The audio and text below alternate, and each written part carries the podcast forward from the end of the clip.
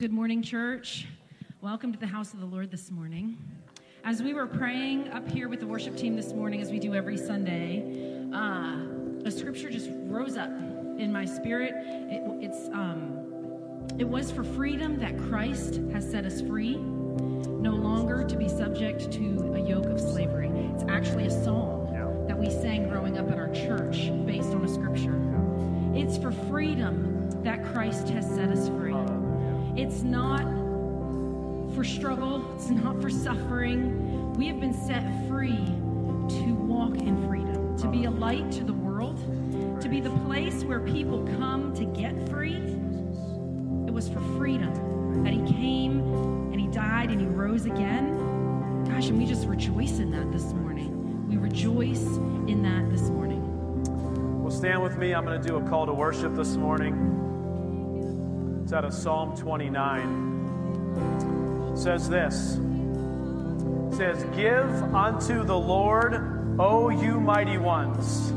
Church, you realize this morning you are a mighty one. You are a mighty one because of him, through you, because of what he's done in you and through you. You are a mighty one. Give unto the Lord glory and strength. Give unto the Lord the glory due his name. Worship the Lord in the beauty of holiness. The Lord sat enthroned at the flood, and the Lord sits as king forever. The Lord will give strength to his people. The Lord will bless his people with peace. So, Father, we come before you today. We worship you this morning. We give you all the honor, all the praise, all the glory. We thank you, Lord, that you are sitting on the throne. And we come before you, eyes opened, ears open to what you'll do today in our lives. We glorify you in Jesus' name. Amen. Amen. Let's worship.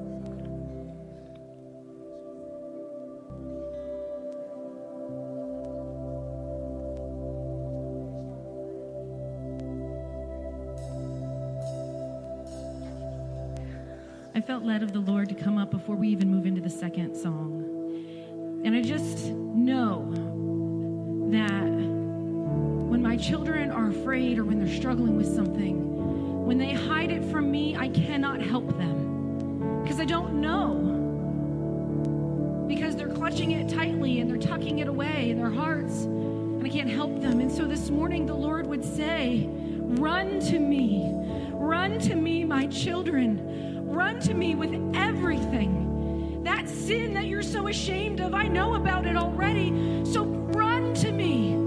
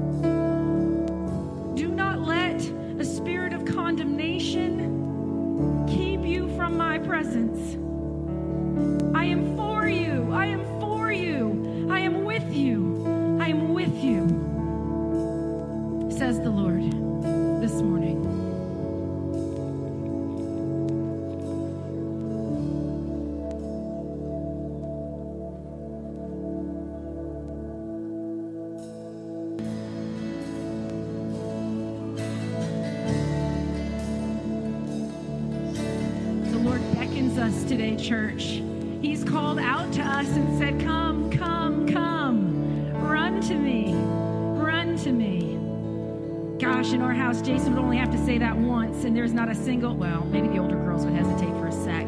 But those little ones, man, they just run. They just run. And there's something there, isn't it? Sometimes it's the youngest that just trust the most in their daddy's love. Sometimes the longer we've been walking with the Lord, we think, oh, we know, we know him. We got this. And sometimes we forget to run to him with abandon. Sometimes we forget that he longs to clean up our messes. He longs to make us clean over and over and over again. He longs for us to come to the well of his love over and over and over again and trust in it over and over and over again. It was for freedom that he set us free. I was talking this morning, I was talking about when I was 22, and you know, I felt free. Just got married. I felt free and loved and excited for the future. And Jason and I, we came to this church 1999. This was our first church, our only church. And we jumped right into small group ministry. You know, we had small groups. And I think about that girl and what was she talking about? Because, I mean, what God did is the little bit of freedom I had, I shared. And it was imperfect, you know, but I reached out and said, This is what I know. This is who He is. This is who I know Him to be. And He took that little offering of all that I had and He multiplied it. So it's for freedom that He set me free. Not so I can go and retire to the good life of freedom, but so that I could multiply freedom. So I reach back and I say again and over and over, This is who I know Him to be. And we know from Pastor Andy's teaching, it, it haunts me. You want to know what haunts me? Is go away from you. I, go away from me. I never knew you. Fear because I know him. He knows me. But when I see Christians, especially those ones who have walked with walked with the Lord for so long, but there's so much evidence like do you even know him? Listen to what's the words that are coming out of your mouth. You're not that's not him. That's not him. It, that haunts me. So I stand up here and I I speak the heart of the Father to you because that's his heart. That's his heart.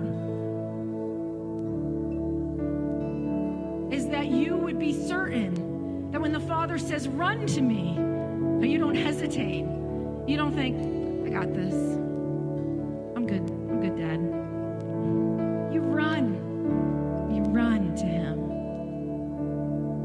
We're going to take communion together this morning. Communion is a is the supernatural impartation of grace. We do it every week because guess what? Every week I need another supernatural impartation of grace. It's not a one and done. Every week. Yes, please and thank you. Now, you don't have to do it every week. I don't know why we don't do it every day. Because I want to remember Jesus. I want to bring the power of the cross, the bloodshed and the body broken. I need it today. I need it now. Because if I'm on mission, if I'm fighting for freedom, well, then I need it.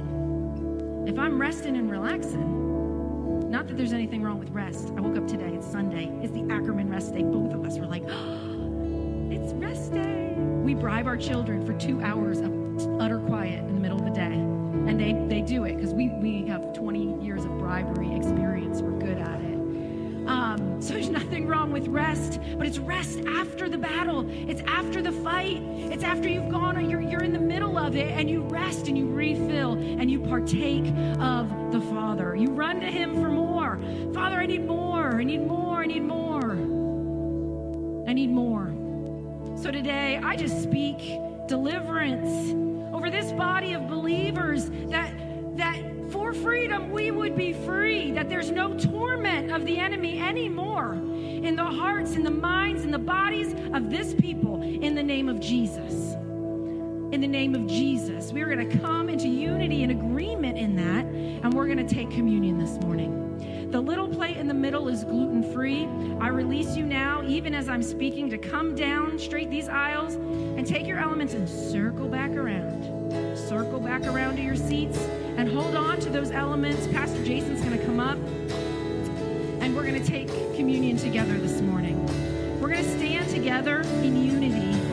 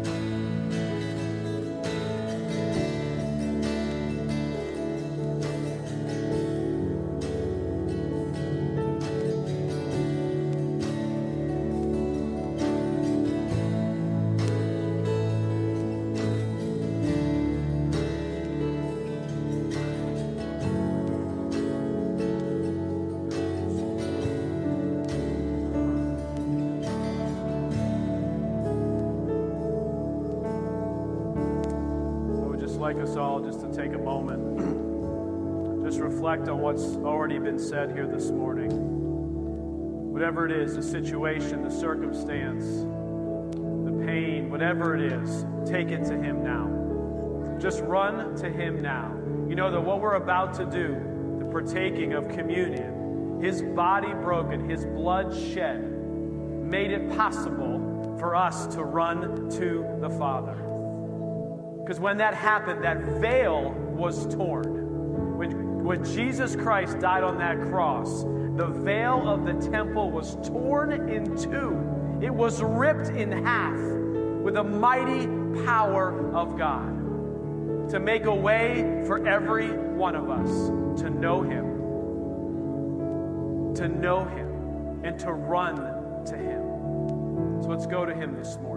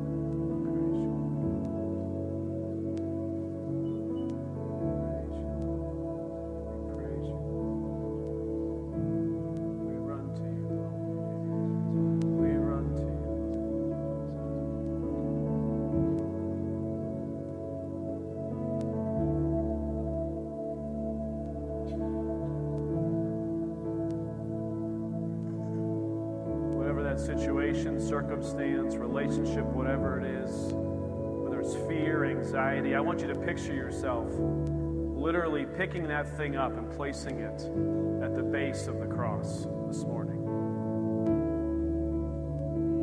Just saying, Lord, I give it to you. I give it to you. It was for freedom that Christ has set us free. The freedom paid for by Jesus on the cross. For where the Spirit of the Lord is, there is freedom, there is liberty, there is wholeness, there is life, there is healing, there's restoration. Because of the resurrected power of Jesus Christ.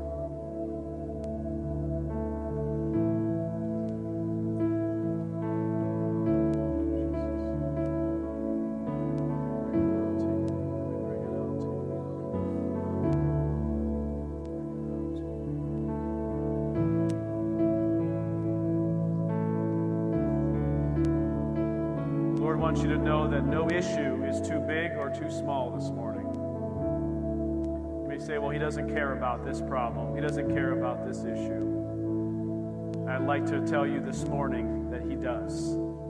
He does care. It says, cast all your cares onto him. He knows the count of every hair on your head. He loves you so much. Just bring it to him this morning.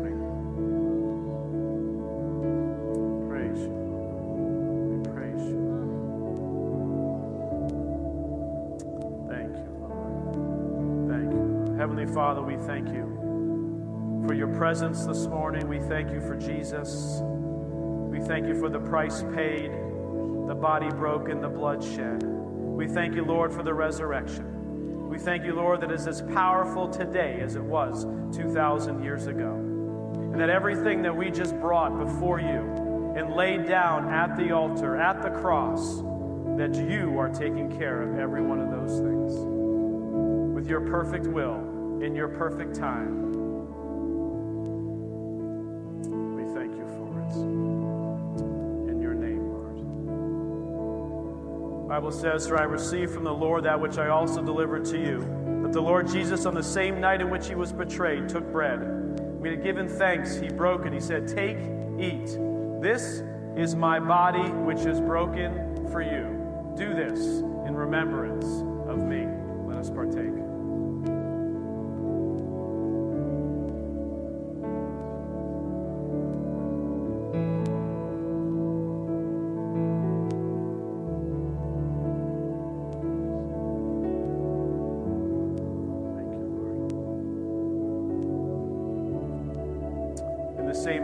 Also took the cup after supper, saying, This cup is the new covenant in my blood. Do this as often as you drink it in remembrance of me.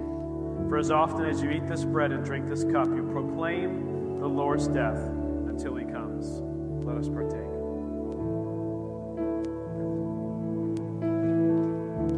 Lord, we worship you, we honor you, we glorify you, and we run to you this morning.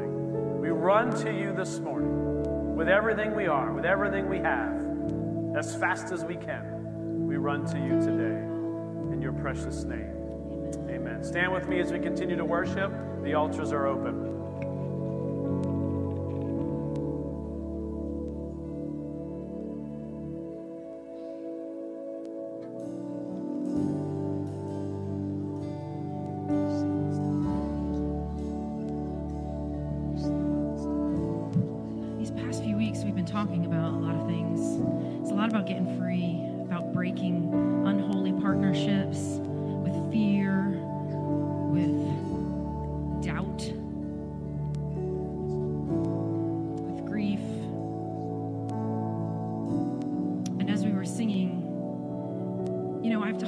Talked in the past few weeks, I've talked about how how many times have I worshiped? Worship is a part of my story from the earliest that I came to know God.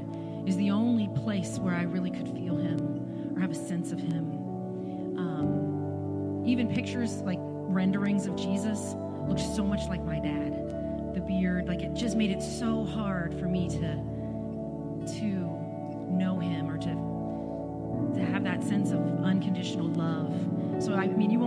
picture Jesus in our house.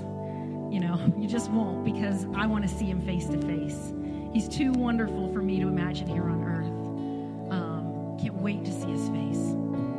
Can't wait to see my dad's face because he's in heaven with Jesus right now. As we were singing, the Lord showed me like every time you worship, every time you press in, the, the soil inside of your heart, it shakes. Those things that He has planted and He has watered and that He brings increase to only become more strongly rooted. But those things that the enemy, those lies that He has planted, because doesn't He just only copy God? That He has planted and that He has reinforced and He has watered, those roots begin to loosen. And there's this image of um, that I, I shared it this morning, but I've had it for a real long time of this, these massive like redwoods fallen over, and all the roots are visible. And I have prayed, God, let that be my freedom. Let that be my freedom. Let the spirit of fear that was planted before I was even born, and it was watered and it was nurtured, and now I know that I had even I had even watered it. I had even tended it unknowingly, blinded eyes let that be my freedom. So, church, when you press into worship, it's it's not about the volume and it's not about the perfection. It's not about even the perfect lyrics, though. I would argue that's pretty important. Um, when you choose to close your eyes and to block out the, the, the distractions that are in here, the condemnation that would try to separate you, the shame that would try to separate you, the doubt, like, mm, I don't know about this when you just press into who He is and stand in truth, man, He's doing the work on the inside of you. This is why church is important. This is why we come. This is why this community matters. It's important because He is doing a work on the inside of us just as we stand in His presence, as we worship Him. Not, you're not accomplishing as much as you think you are when you're trying to be good all week. You're actually just spinning your wheels. He just wants to know you, He just wants to empower you. His grace and His love can cover your failure. What it cannot do is partner with your pride. He just wants us to surrender to Him and let Him do the work. And it's such a beautiful picture this morning. He's got freedom just want to read this scripture out of John 6 as we close out this time of worship. It says, I am the bread of life. He who comes to me shall never hunger, and he who believes in me shall never thirst. But I said to you that you have seen me and yet do not believe. All the Father gives me will come to me, and the one who comes to me I will by no means cast out. For I have come down from heaven not to do my own will, but to do the will of the Father who sent me. And this is the will of the Father who sent me that all he has given me I should lose nothing, but should raise it up at the last day. And this is the will of him who sent me, that everyone who sees the Son and believes in him may have everlasting life, and I will raise him up on the last day. So, Father, we do. We come before you. We thank you. We thank you. We bless you. Jesus, we thank you. We trust in you. We give it all to you this morning. We thank you for that bread of life that can only come from you. Give you all the honor, all the praise, and all the glory. In Jesus' name, amen. Church, we're just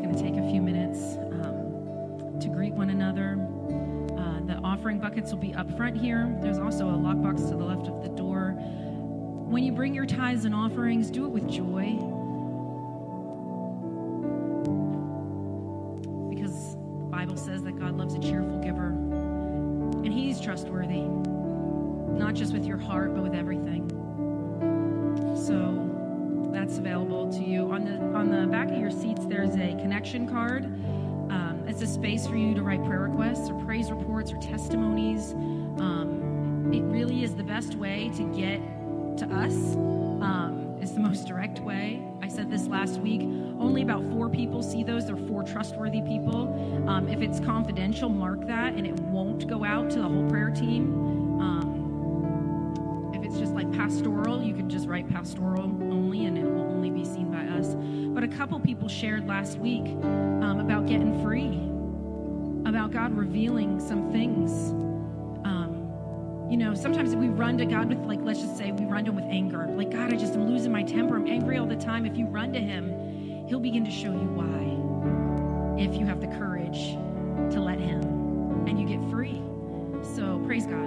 Um, use those cards. They go in the offering buckets. Nursery is open, ages zero to three. Kid corner. Um, if you're an ECF kid, your bag is over there for you to hang out and listen to the sermon. We also have the family room open and ECF littles for ages four through six. So let's take a couple minutes and then we'll come back together.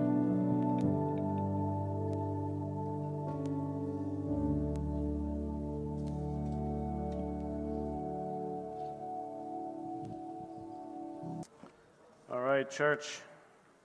They could grab their seat. I got just a couple announcements for us this morning. Then we'll get into the Word, what God has for us. Uh, the first announcement is uh, many of you know this already, but we have a fantastic, fantastic school uh, that is a ministry of this church, and is called Leadership Christian Academy. And it is a wonderful Christian school for kids pre K through eighth grade uh, pre K through eighth grade. And on February 3rd, we're having a Winterfest. Uh, and there's little uh, postcards here on that back table right when you go out the door. Uh, who's giving their hands? Who's clapping here for? Uh, hey, there you go. All right. Uh, we're having a winter fest. There'll be bounce houses, playing games. There's s'mores out in the parking lot. It's going to be a lot of fun. But I would encourage you, if you know of anyone who is interested, in a Christian education for their son or daughter that's in that age range, pre K through eighth. Uh, we, it's a great time to get them to the school, get introduced to the school, meet the principal and the teachers, uh, get a chance to walk around and see the facilities and all that good stuff. So it's February 3rd. It's a Friday night from 6:30 to 8 p.m. That's coming up, and again, there's a uh, postcard on the back table there when you go out. You can grab a couple if you want to, uh, if you have somebody in mind. And then the second one, we are in our time of 21 days of fasting and prayer as we start, uh, start the year. We do this as a congregation. Uh, every year we've done it. We've talked about maybe switching it up a little bit. Maybe we'll do that next year. But one, I want to say fasting and prayer is not just for 21 days in the beginning of the year. It's a lifestyle. It's a lifestyle of fasting and prayer all throughout the year. But as a congregation, we do it for 21 days. We are two weeks in and one week to go.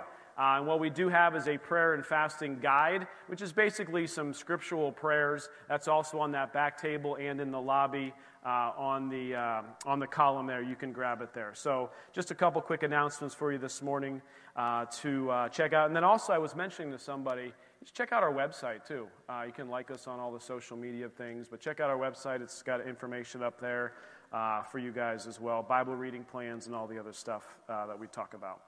Okay, uh, so I have an offering scripture here this morning Luke chapter 11, verse 28. And it says this it says, But he said, more than that, blessed are those who hear the word of God and keep it. Or another translation says, and do it. And so for me, when I read this, well, of course, if you're doing the Bible reading with us, we are reading through Luke right now uh, in the New Testament. This scripture just popped out at me. It says, More than that, blessed are those who hear the word.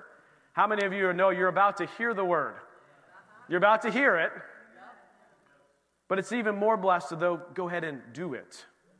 Go ahead and do the word. And it says in the Bible over and over about, you know, faith without action is dead. And so, what the Lord's encouraging us is we talk about giving and, and we want to be givers, but the Lord's just encouraging us is it's good to hear the word, but it's also good for us just to go do the word. Amen? So, let's pray. Heavenly Father, we just thank you, Lord, that you help us to be doers and not just hearers only. Father, we bring to you our finances every gift, every giver, Father God. We, we just lift them up to you. We bless them in the name of Jesus. We thank you, Lord, that you are working and moving in their finances and in their life. As they submit to you, uh, even just their checkbooks, Father God, and their bank accounts, Lord, that you just, that they would just trust you more and more and more with every area of their life. And Father, as we get into your word today, that you would just reveal to us new truth, Father God, and remind us of truth we already know. We just praise you and worship you for it. In Jesus' name, amen.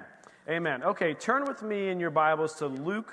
Let's go to Luke 9, and we'll get there in a minute. But we are, I'd say in the middle, but I feel like we're getting towards the end now of the Believers Authority sermon series that we're doing. We started this before Christmas, and the Lord has just been pressing this on our hearts. And we have mentioned this before. It's not just us, it's being talked about in many churches all across the globe. Uh, it's coming through prophetic words. It's a lot of the stuff that's being just that the Lord is speaking to the church at large. And so, really, how this whole sermon series started for me personally is the Lord told me one day, He said this He said, Stop praying for things in which I gave you authority over. Right? I mean, we talk, I mean, prayer is so important and we need to pray, but the Lord specifically, like, you keep coming to me and saying, well, I just pray that I will sleep better, and I will pray I will do this and this, and all these things are good, and we need to bring our casting our cares to the Lord. But He just revealed to me, He says, I have given you authority because of who I am and what I've already done, what I've already accomplished. So please go use that authority and use my name for everything that I paid that price for. And we've been walking through this scripture in Mark. I want to read it again here this morning. And this is Mark's interpretation, basically, of, the, of how Jesus is, is, is talking about the Great Commission. It says this, and it's important to note the Great Commission. And we know the Great Commission in Matthew, we've heard it before, but here's how Mark kind of looks at or defines it. He says this, and he said to them, this is Jesus speaking, go into all the world this is Mark 16, 15. I know you're in Luke, it's okay. and preach the gospel to every creature. He who believes and is baptized will be saved, but he who does not believe will be condemned. Big words. Ones we should meditate on for sure. 17. And these signs will follow those who believe. These signs will follow. We talked about there's a list of them. There's four or five, depending on how you break them out. Signs that will follow those who believe.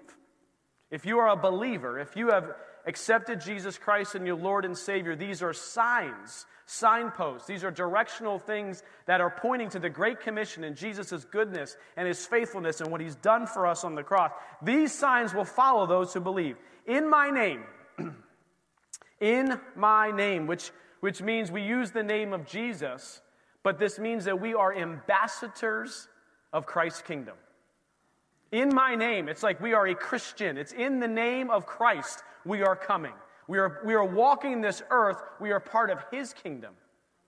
We are part of His kingdom.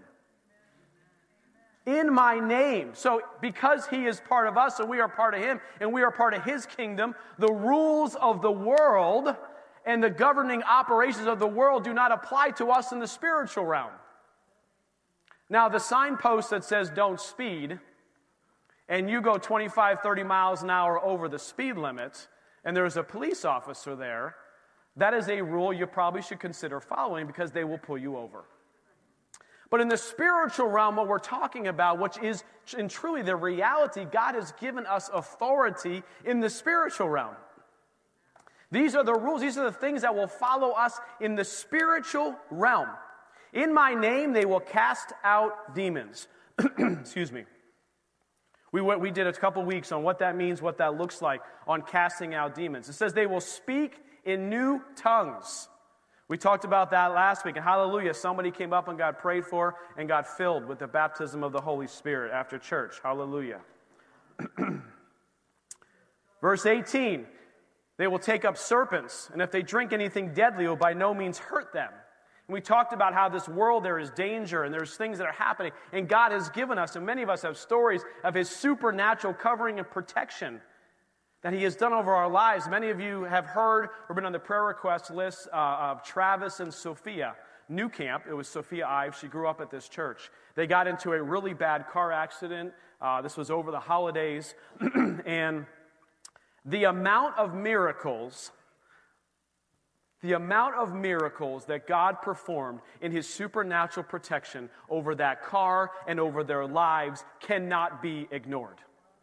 It cannot be ignored. And these things we're talking about are signs for those who don't believe. This is the Great Commission. These are signs to encourage us and to show those who don't believe that there is a God. When someone walks up and you pray for them and a demon is cast out, you can't sit there and be like, hmm, well, that's interesting.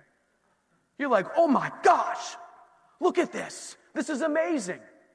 And when things that should occur and supernaturally God's protection and covering happen, and when you're driving 70 miles an hour and you hit a tree almost head on and the car is completely ruined and you walk away with a broken leg, I mean, that's a, it's a pretty severely broken leg, but the ravine being this far off of going down 30 feet, I mean, the amount of miracles of God's testimony of leading them, listen to me, church, of leading them to buy a certain car, a Subaru, at a certain dealership. When Sophia sat in that car, she said, I have peace. This is the one.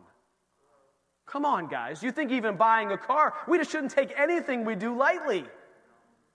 She had peace about that car, and I'm telling you, God directed them to that dealership, to that car, and it was that car's safety rating that helped them save their lives. Only God. Only God can do these things. And so these are signs that are just are testimonies that we can see that God works and does. It's amazing.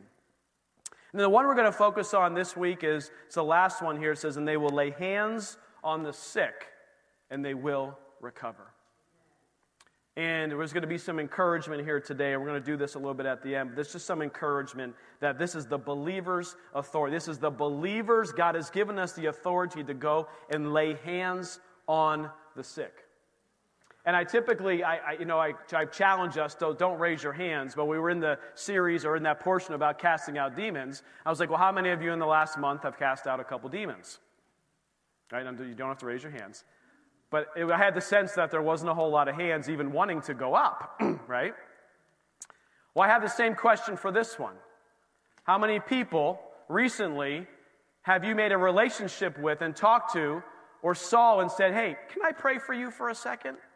And lay hands on them and ask the Lord to supernaturally touch their lives and because I know that God wants to do miraculous signs and wonders. And we're going to talk a little bit of why sometimes it seems like He doesn't, and we did a whole little series on that, and I'm going to just briefly talk about that. But I want to encourage us that these are the signs that believe. So if you're not laying hands on the sick, guess what?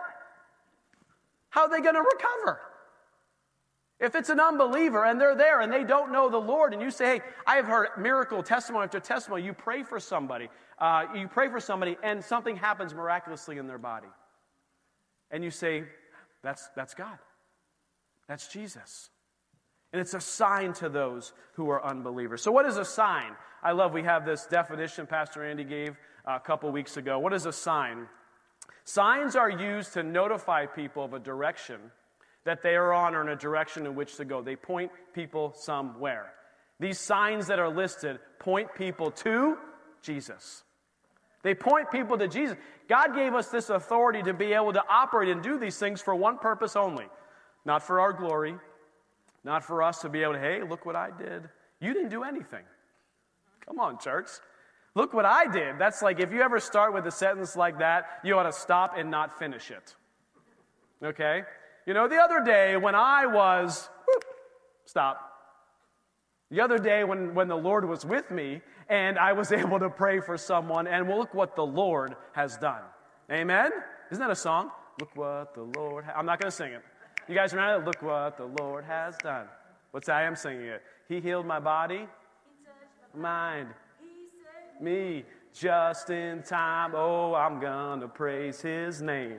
Okay, man, we're going to get into a little worship service. Sid thought worship was done. We're not going to, We're going to get going, yeah? So, hallelujah. Where do we, how do we get off of that? Yeah, look what the Lord has done. Yeah, because the Lord is, when, he, when we're walking with Him, he, these signs follow us because of Him, because of what He has done. These are these signs. and then a believer, a believer is anyone who holds an unwavering, a strong, unwavering belief in the truth of something. So these signs will follow those who believe. You have to believe. You have to, if you are here this morning and you don't believe, and you don't believe in Jesus, then that's the first step to making any of this thing work. It's the first step to making your life work. You might have been trying over and over and over and over and leaving Jesus out of it. Can I tell you something? it doesn't end well. Doesn't end well. I've tried it on my own. I've tried it. How many of us have tried it on our own? You can raise your hands for this one because I know we're all in the same camp.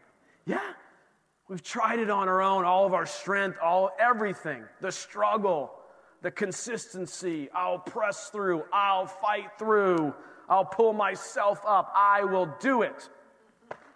Good luck with that. Yeah? I keep learning over and over. The Lord's like, no, no, no. It doesn't work there. You have to lean on me. You have to trust in me. I'm the one leading, I'm the one guiding. And this authority is a delegated power, the right to command and enforce obedience. Woo! Big words. To command and enforce obedience. I don't have these two things on the overhead, but I want to just read this to you. Without authority, you have no right to use the power. There is no power, but because of his authority. And without power, that backing of God, your authority is meaningless. Without the power of Christ behind you and being a believer and trusting in Him, your authority is meaningless. You have no ability or strength to produce anything on your own. And when we say this in the name of Jesus and we pray the name, this is not a fancy formula. This is not, and we've talked about this before, this is not, you don't just get to walk around and in the name of Jesus, everything that you don't like that's happening.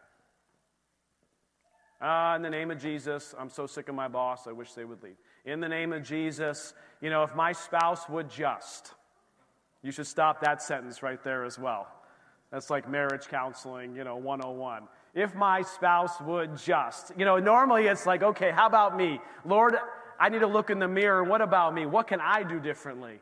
Yeah, what, what is the thing that I need to do differently? But we have to remind you that we can't just, in the name of Jesus, everything that doesn't go our way and think that that's going to all just work out. Sometimes things don't always work out the way in which we want them to. How many know that to be the truth? Whew. The Bible says, These things I've spoken to you, that in me you may have peace. In the world, you will have tribulation. In the world, you will have trouble, but be of good cheer. Right? Try to smile when you're going through the difficult things. Yeah? Hard to do. Be of good cheer, for I have overcome the world. It's because of Jesus. And in this whole series, and I believe the Lord, I have a testimony that has come out of this. Well, there's a lot of testimonies, and I've, get, I've shared a lot of them. But for me personally, there was this, um, this thing I was challenged with, the sleep apnea. How many of you guys remember I was telling you about the sleep apnea thing? And I was in the name of Jesusing, if that's even a thing. I was in the name of Jesusing the sleep apnea and said, In the name of Jesus, you need to stop and go away, and you need to stop disrupting my sleep, and I will breathe as I sleep. And those were all good things, but the Lord wanted to do something different. The Lord had other ideas. And what I was clear as day, I was laying on the couch having trouble sleeping in the middle of the night, and the Lord said, It's not sleep apnea, it's acid reflux. So I've been in the name of Jesusing sleep apnea, which actually wasn't even the problem or what was occurring in my life. And because I was just attuned to the Holy Spirit, I was able to see that, you know what? It's not sleep apnea, it's acid reflux, which is causing me to choke or to lose my breath in the middle of the night. And I said, Well, Lord, what do you want me to do about this?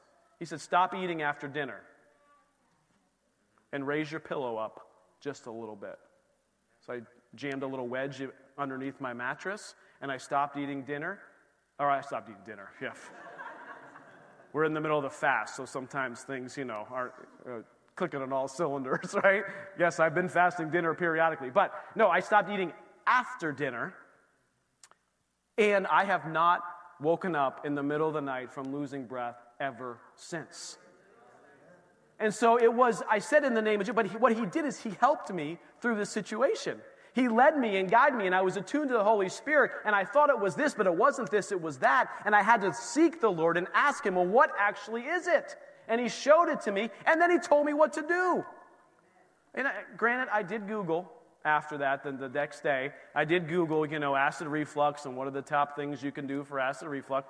Google is not the devil, but I can tell you what go to Jesus first.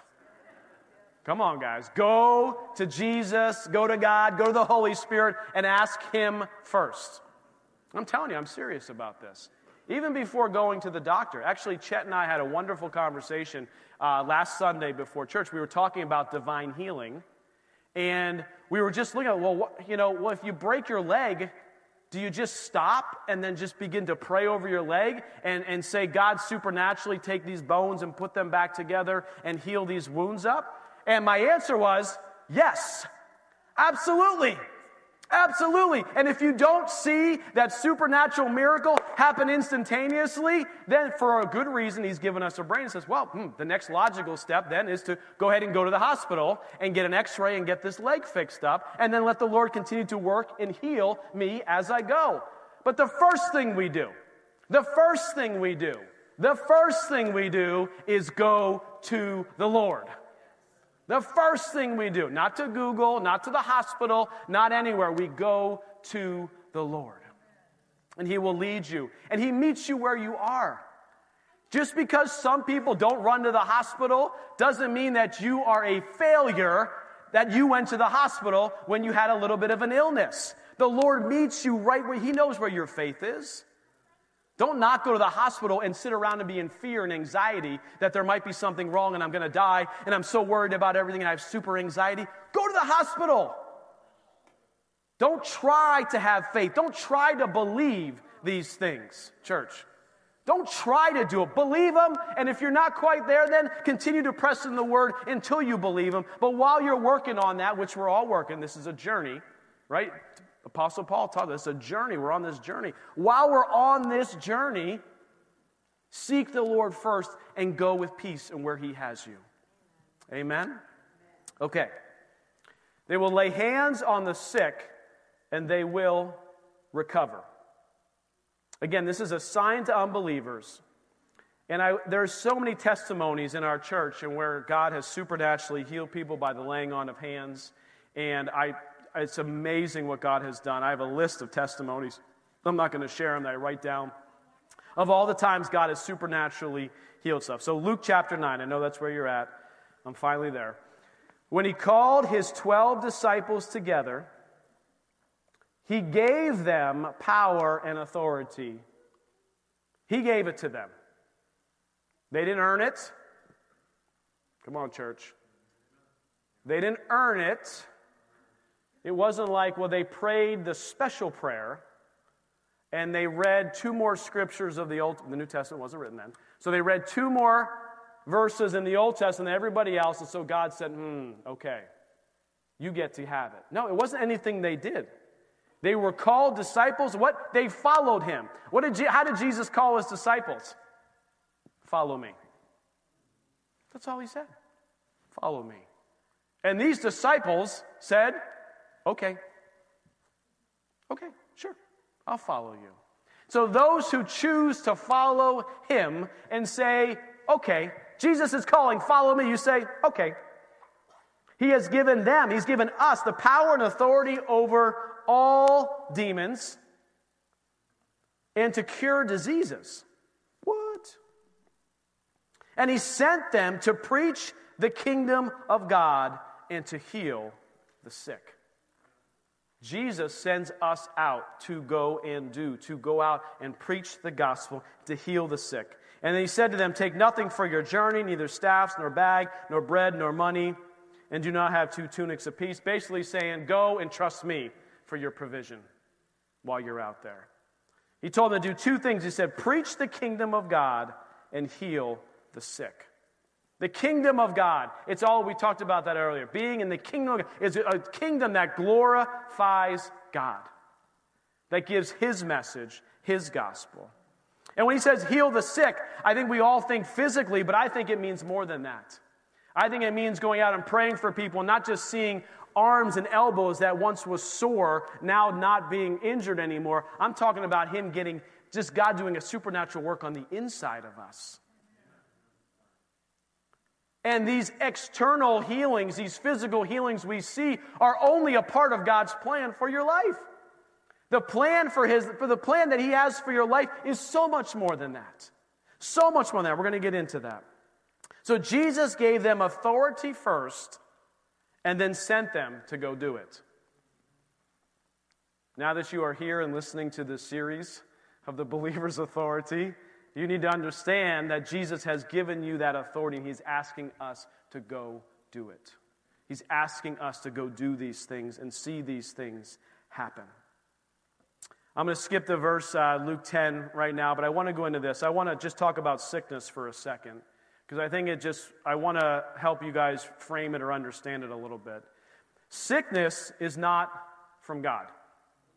Okay? This is a biblical principle. You can see it all throughout the Bible. Sickness is not from God.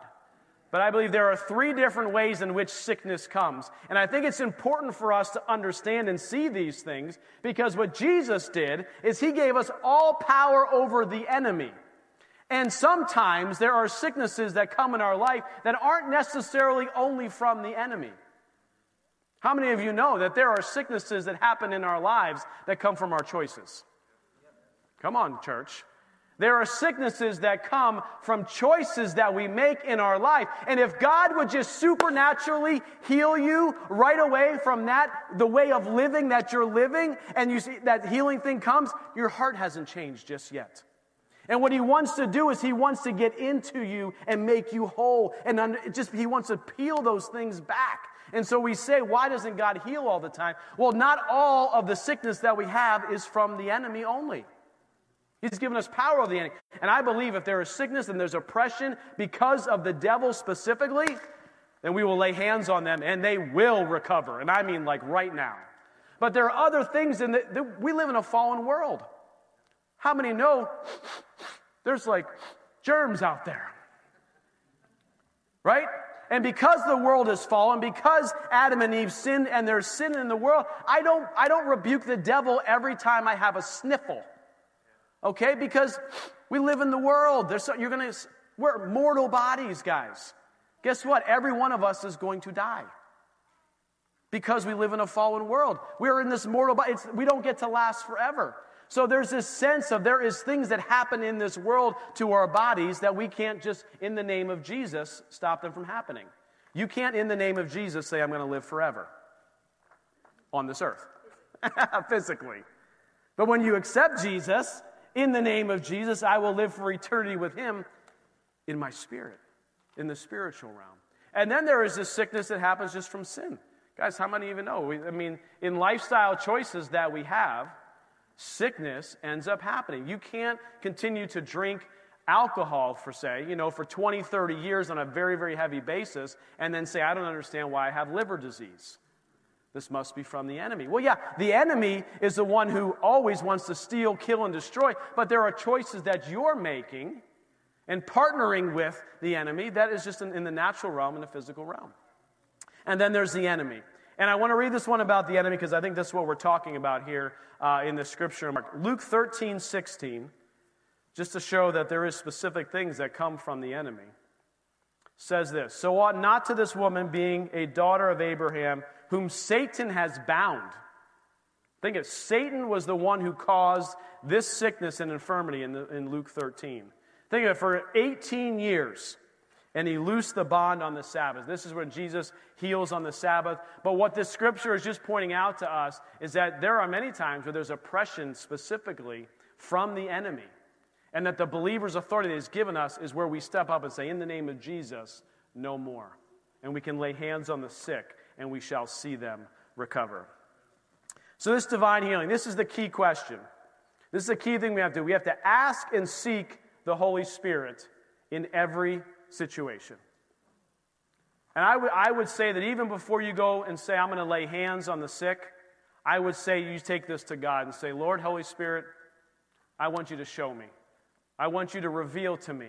I want to talk about this issue. I want to talk about, Lord, show me and be in prayer. So we don't just run around. I mean, you can go around Walmart and just praying for everybody that you see and lay hands on, laying hands on them. But I would encourage you more so that I think it is a more effective thing for the majority of us, unless you're an evangelist with the actual anointing of healing, one of the gifts of the Spirit, and you can go around and see that happen. I encourage you to do that. However, for the most of us who aren't walking with the gifts of healing in that great measure, I would say we should seek the Holy Spirit in every situation before we go lay hands on the sick, before we go cast out that demon, before we go, whatever we're about to go do, seek the Holy Spirit. Because here's what I know that the Holy Spirit will reveal to us the root cause of the issue. And many a times, it's not the praying up for the person that impacts them, but it's that the Holy Spirit speaks to you something that's going on in their life, and you say it to them and say, I think this is the issue, and this is what you're struggling with. And they're like, Whoa, what? Have you been reading my journal? Have you been walking around? Are you like stalking me? Like, how would you know these things? And the only way you know these things is through the Holy Spirit. So I would encourage all of us that first seek the Holy Spirit in every situation.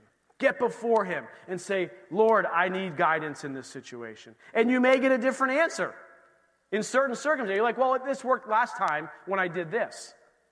He may lead you and guide you to do something completely different in this time.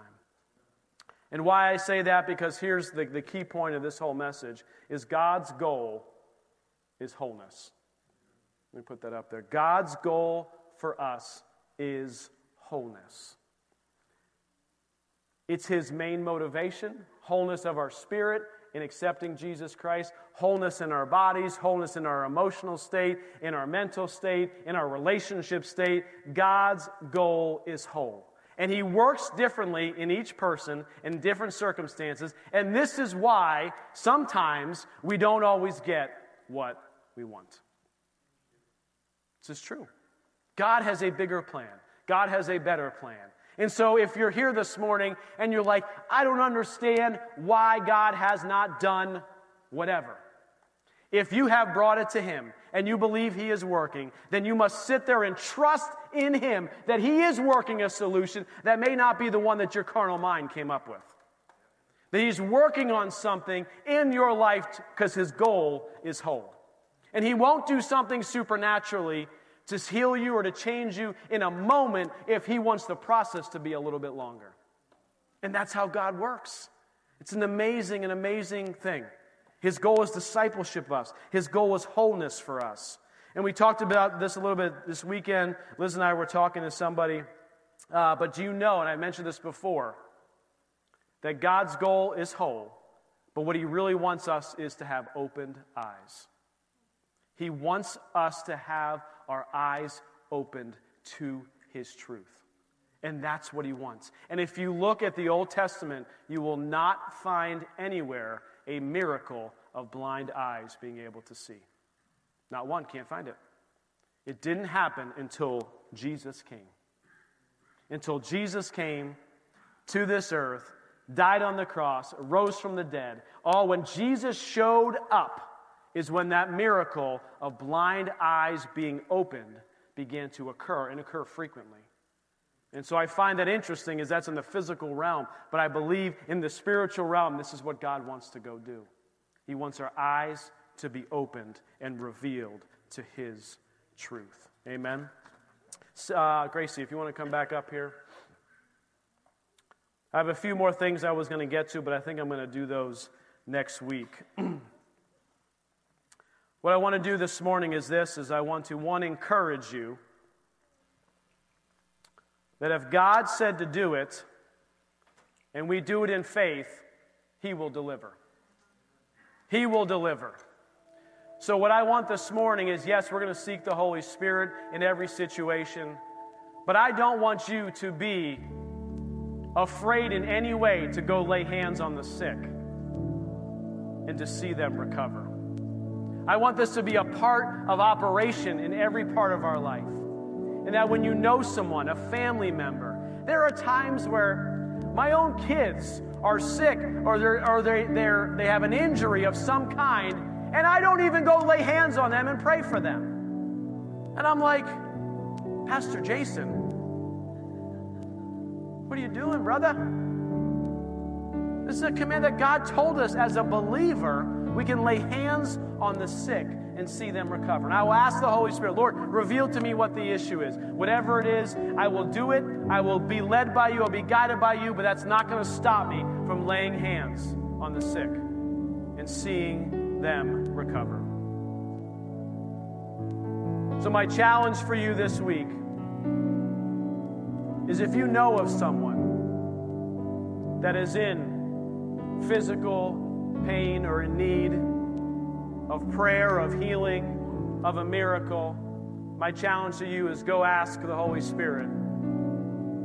What is it that you want me to do? What is it that's going on in their life? And I would encourage you to call them, to meet with them, to visit them, and to lay hands on them. This is not just a pastoral thing.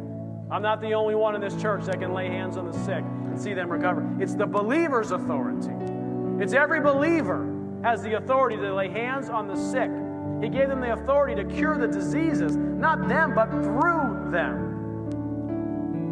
So I'm going to do this this morning. If you're here and you have a physical need in your body, or if you have an emotional need in some way, or you came here just desperate to have a touch from God this morning, I just want you to stand up right where you are.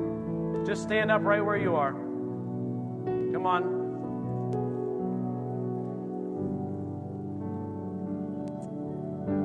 Thank you for being so bold. Now, church, as believers, as believers, I want you to surround, look around who's standing up, and I want you to go surround those people.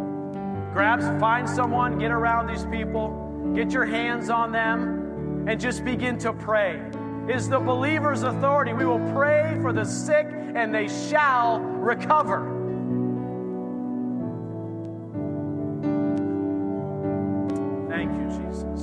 Thank you, Lord. You don't need to wait for me, just begin praying for them. I'm just going to read some scriptures out loud while you guys pray. He himself who bore our sins in his own body on the tree, that we, having died to sins, might live for righteousness, by whose stripes we are healed. The Bible says, The Spirit of him who raised Jesus from the dead dwells in you. He who raised Christ from the dead will give life to your mortal bodies. Father, I speak life now in the name of Jesus. Every weapon formed against them will not prosper in Jesus' name. Father, open eyes today. Open eyes today. Open eyes today. Reveal to them, show them. Bless the Lord, O my soul, and all that is within me. Bless his holy name. Bless the Lord, all my soul, and forget not all his benefits, who forgives all your iniquities, who heals all of your diseases, who redeems you from a life of destruction, who crowns you with loving kindness and tender mercies, who satisfies your mouth with good things, so that your youth is renewed like the eagles. Thank you, Jesus. Thank you, Father. Thank you, Father. Thank you, Father. Open eyes, Lord. Bodies healed. In Jesus' name. Praise you, Lord. Praise you, Lord. Bible says, Assuredly I say to you, whatever you bind on earth will be bound in heaven. Whatever you loose on earth will be loosed in heaven. Again, I say, if two of you agree on earth concerning anything that they ask, it will be done for them by my Father who is in heaven. For where two or three are gathered together in my name, I am in the midst of them. Hallelujah.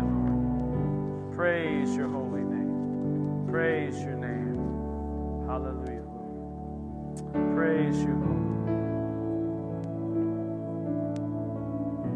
For those who got prayed for, just raise your hands. Just begin to receive from the Lord that which He wants to do in your body, in your life, in your emotions, your relationships, whatever it is. I'm going to speak this over you. Satan, in the name of Jesus, I bind you. For it is written, whatever you bind on earth will be bound in heaven.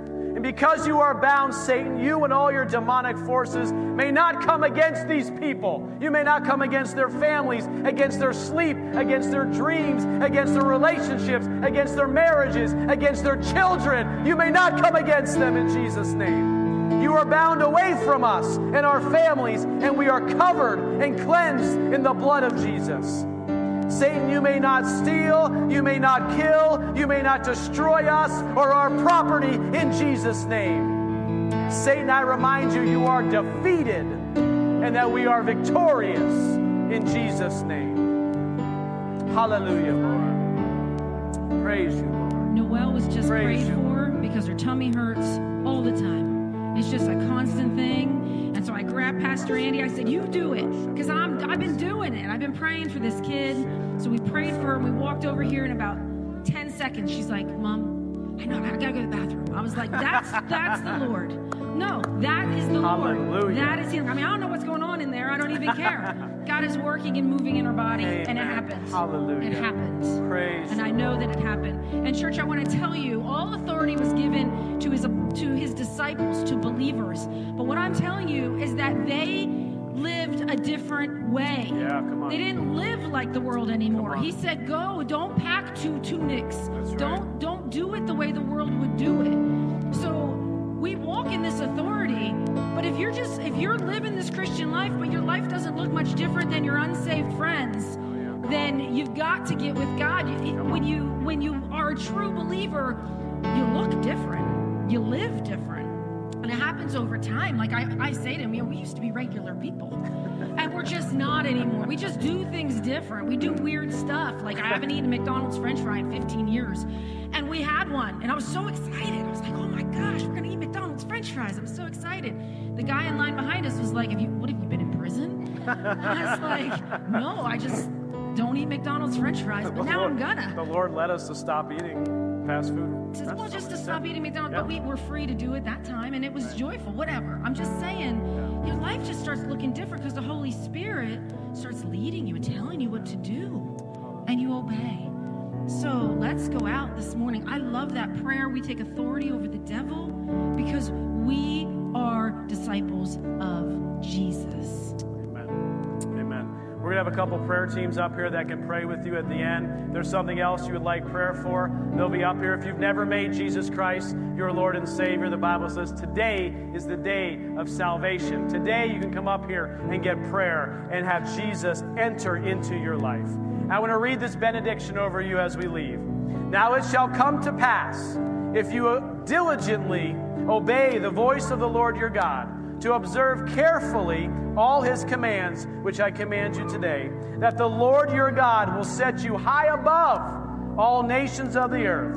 And all these blessings shall come upon you and overtake you. All these blessings shall come upon you and overtake you because you obey the voice of the Lord your God. Blessed shall you be in the city, and blessed shall you be in the country. Blessed shall be the fruit of your body, the produce of your ground, the increase of your herds, the increase of your cattle, and the offspring of your flocks. Blessed shall be your basket for kneading bowl, and blessed shall you be when you come in and blessed shall you be when you go out. In Jesus' name, God bless you. Have an amazing week. We love you guys.